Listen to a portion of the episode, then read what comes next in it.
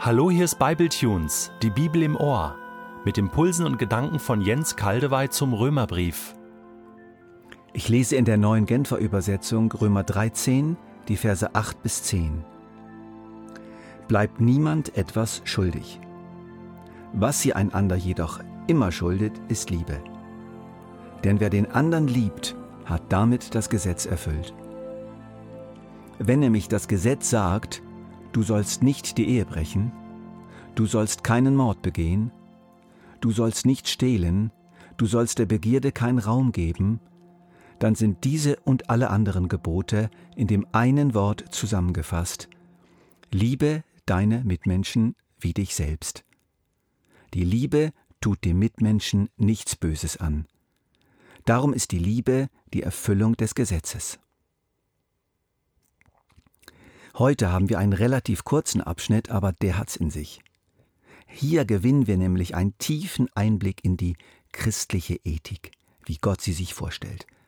Paulus hatte ja den Geboten und dem Gehorsam ihnen gegenüber eine Grundlage gegeben, einen Boden, auf dem sie blühen und gedeihen können, nämlich das Evangelium von den Erbarmungen Gottes. Hier macht Paulus einen ganz wichtigen weiteren Schritt. Er zentriert die Gebote in der Liebe. Er mittet sie ein. Er gibt ihnen einen Mittelpunkt, die Liebe. Er gibt ihnen damit eine Achse, um die sie herum wunderbar drehen können. Und so kann das Rad der christlichen Lebenspraxis wunderbar drehen und laufen. Aber wir wissen ja, dass die Räder eines Autos immer wieder ausgewuchtet werden müssen. Kleine Gewichte, die eingefügt werden an der richtigen Stelle, sorgen dafür, dass der Reifen rund läuft, dass er völlig gleichmäßig um die Achse, um den Mittelpunkt herumläuft. Auch wir müssen uns immer wieder sozusagen ähm, da fit machen. Zwischendurch vielleicht auch mal mit Hilfe eines Seelsorgers, eines Seelenmechanikers aus der göttlichen Autowerkstatt, dass wir ausgewuchtet laufen, dass unser Wollen, Denken, Reden und Tun, ja unser ganzer Gehorsam gegenüber den Geboten Gottes um diese Mitte herumläuft, die Liebe zu Gott und zu unseren Mitmenschen. Wir können uns in allerlei frommen Aktionen verlieren, ohne Liebe. Wir verlieren uns im tapferen Gehorsam gegenüber irgendeinem Gebot, das uns extrem wichtig erscheint, aber wir verlieren die Mitte, die Liebe, wir laufen nicht mehr rund. Zum Beispiel die Schriftgelehrten zur Zeit Jesu, die wollten dem Sabbatgebot perfekten Gehorsam leisten, fügten deshalb allerhand Zusatzvorschriften dazu und machten dieses Geschenk Gottes zu einem Tag des Aufpassens, machten ihn zu einem schweren Joch. Und als Jesus dann am Sabbat einen Menschen von einer langjährigen quälenden Krankheit heilte, warfen sie ihm doch tatsächlich Übertretung des Sabbatgebotes vor. Sie hatten die Liebe vergessen. Sie waren in ihrer Ethik nicht mehr eingemittet, sie machten Nebensächlichkeiten zur Hauptsache. Bleibt niemand etwas schuldig? Was ihr einander jedoch immer schuldet, ist Liebe. Bleibt niemand etwas schuldig, ja? Wenn du jemandem Geld schuldest, tu alles, um es zurückzugeben. Wenn du jemandem Respekt schuldest, weil er dein Vorgesetzter ist, Dankbarkeit, weil er dir einen Gefallen getan hat, Aufmerksamkeit und Großzügigkeit, weil er sich mit einem Anliegen an dich wendet, Versorgung, weil er dir anvertraut ist von Gott, wie deine alten Eltern, dann zahle deine Schulden, ganz konkret und immer wieder. Aber etwas bleibst du doch immer schuldig. Die Liebe. Warum eigentlich? Die Liebe geht eben über das Schuldenzahlen hinaus, über die Pflicht hinaus, über das Notwendige, Angemessene hinaus. Du bezahlst nicht nur eine Rechnung im Lokal, sondern fügst ein großzügiges Trinkgeld hinzu. Das wunderbare Lied über die Liebe in 1. Korinther 13 wird ja von Paulus so eingeleitet. Und jetzt zeige ich euch einen Weg, der weit über das alles hinausführt weit über das ledigliche Schuldenbezahlen hinaus. Die Liebe ist mehr als Pflicht. Die Liebe ist das schöpferische Meer. Sie tut das Notwendige, im wahrsten Sinn des Wortes, das auch, aber sie tut noch mehr dazu. Sie tut es in einer Haltung der Liebe und fügt hinzu. Wenn dich jemand zwingt, so Jesus, eine Meile mit ihm zu gehen, mit dem gehe zwei. Das ist seine Version von Liebe. Man spürt das übrigens auch gut an dem berühmten Wort, ein fröhlichen Geber hat Gott lieb. Der fröhliche Geber ist der, der nicht nur aus Pflicht gibt, weil er Gott oder Menschen etwas schuldet, sondern aus Liebe. Es wird uns in unserem kostbaren kleinen Abschnitt also eine Menge über die Liebe verraten. Doch zuerst erzähle ich euch etwas über sie, das zwar nicht direkt hier steht, aber in den vorherigen Kapiteln sehr deutlich geworden ist. Es ist nicht einfach nur deine Liebe. Es ist die Liebe Gottes.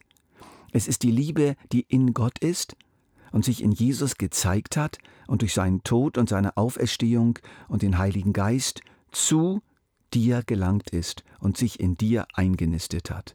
Römer 5, Vers 5. Die Liebe Gottes ist ausgegossen in unsere Herzen durch den Heiligen Geist, der uns gegeben worden ist. Und diese Liebe Gottes in dir wartet nun drauf, aktiviert zu werden, nach draußen zu gehen, sich zu betätigen. Lass sie raus, gib ihr Gelegenheiten. Und dann kehrt sie fröhlich zurück und beschenkt dich. Im Text lesen wir, Wer den anderen liebt, hat damit das Gesetz erfüllt. Wenn nämlich das Gesetz sagt, du sollst nicht die Ehe brechen, du sollst keinen Mord begehen, du sollst nicht stehlen, du sollst der Begierde keinen Raum geben, dann sind diese und alle anderen Gebote in dem einen Wort zusammengefasst, liebe deine Mitmenschen wie dich selbst. Jesus sagt das so. Er aber sprach zu ihm, Du sollst den Herrn, dein Gott, lieben, mit deinem ganzen Herzen und mit deiner ganzen Seele und mit deinem ganzen Verstand. Dies ist das größte und erste Gebot. Das zweite aber ist ihm gleich, du sollst deine Nächsten lieben wie dich selbst.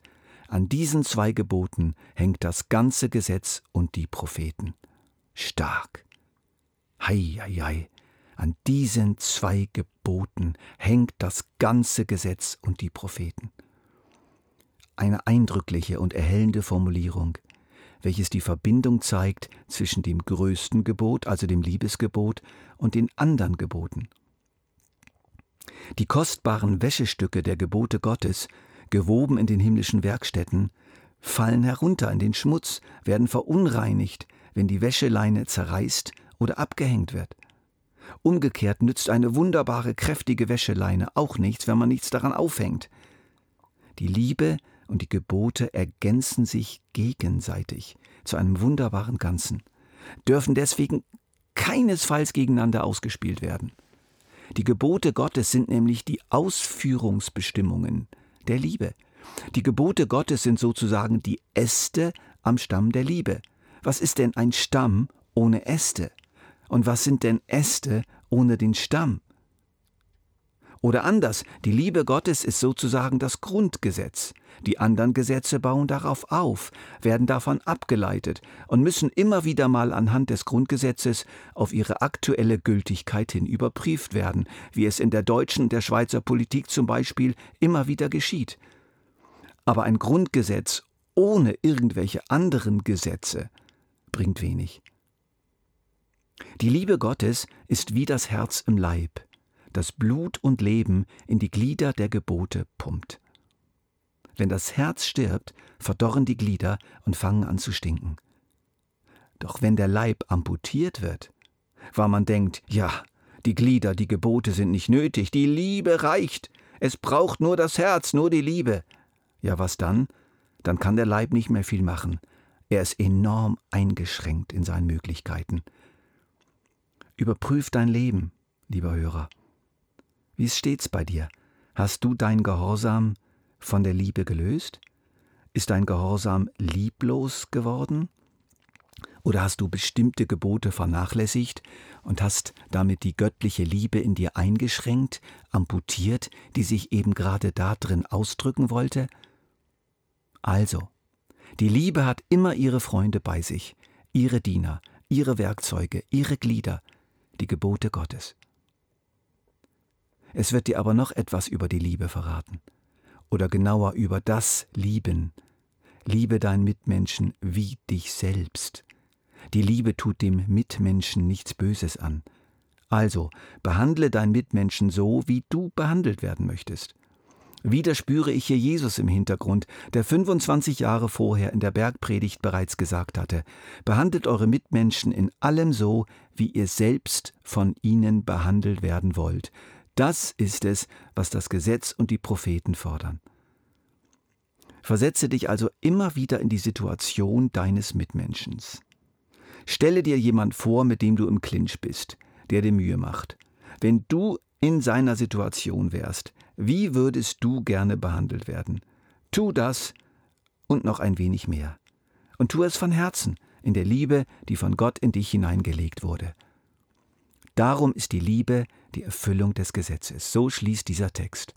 Vergiss dabei aber bitte nicht, dass dieses Gesetz, von dem hier die Rede ist, nicht ein unerbittliches, strafendes, verurteilendes Gesetz ist, das du perfekt halten musst.